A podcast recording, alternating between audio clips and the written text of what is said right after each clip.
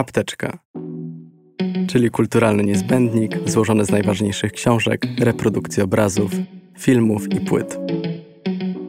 Moich rozmówców i rozmówczynie pytam o to, co przynosi im spokój, napędza do działania i ratuje w momentach kryzysu.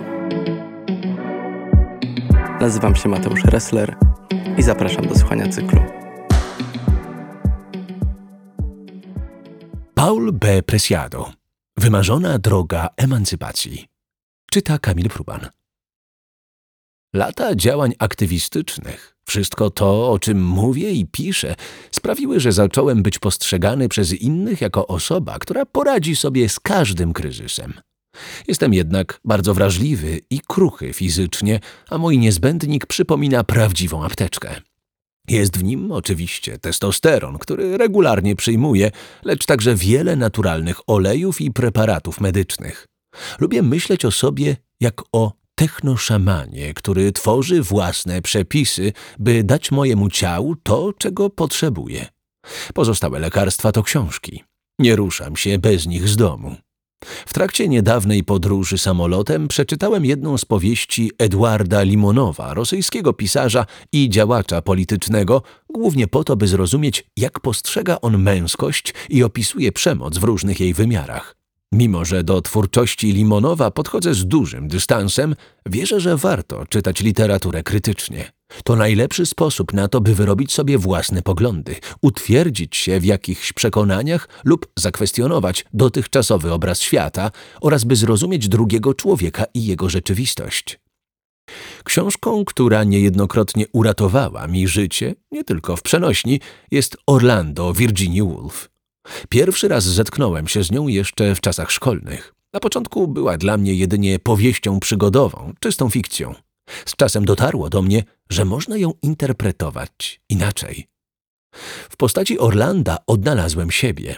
Wtedy nie wiedziałem jeszcze, że bycie osobą transpłciową jest w ogóle możliwe.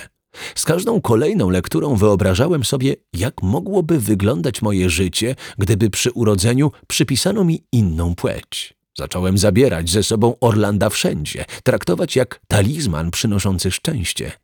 Otwierałem go w momentach zwątpienia, kiedy nie byłem w stanie uporać się z tym, co przynosiła codzienność. Mimo tego wciąż czułem się samotny. Znalazłem swoje miejsce w literaturze, ale nie w prawdziwym świecie. W latach dziewięćdziesiątych odkryłem aktywizm. Po skończeniu 18 lat zacząłem udzielać się na rzecz zwiększenia świadomości dotyczącej AIDS. Wtedy dotarło do mnie, że nie jestem sam. Wokół są inni ludzie, którzy podobnie jak ja nie wpisują się w patriarchalny, heteronormatywny porządek, a to, co nas spotyka, nie zależy jedynie od nas samych. Jesteśmy uwikłani w różnego rodzaju mechanizmy społeczne, historię i politykę. Dopiero to kolektywne doświadczenie pomogło mi się odnaleźć w tej złożonej siatce zależności, wytyczyć cel. Wyreżyserowanie filmu Orlando, moja polityczna biografia, traktuję jako powrót do aktywizmu. Z wiekiem nauczyłem się go rozumieć jednak nieco inaczej. Nie jest to już tylko walka o to, by zrealizować konkretne postulaty.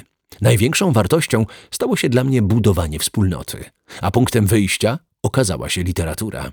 Kiedy zaproponowano mi napisanie autobiografii, powiedziałem, że ta już istnieje i jest nią właśnie Orlando Virginia Woolf. Ale przecież nie tylko ja utożsamiam się z historią głównego bohatera. Orlandem jest każda osoba transpłciowa, której istnienie zaburza zero-jedynkowe rozróżnienie płci. Dlatego też w projekcie wzięło udział 27 osób niebinarnych i trans w różnym wieku. To wspólne poszukiwanie sensu, własnej narracji przez pryzmat powieści pozostawiło we mnie trwalszy ślad niż niejedna manifestacja. Praca nad filmem utwierdziła mnie w przekonaniu, że chyba jestem optymistą. Idealizmu nie rozpatruję jednak w kategoriach psychologicznych. Jest dla mnie raczej metodologią polityczną. Nakręciłem ten dokument z myślą o młodych.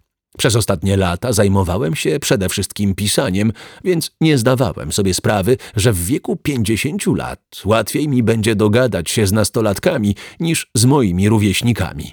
Dla nich świat też jest niebinarny.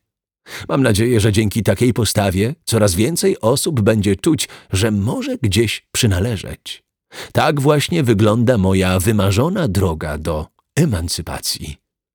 Rozmawiał i przełożył Mateusz Ressler.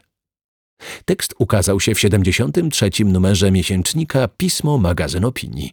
Czytał Kamil Pruban.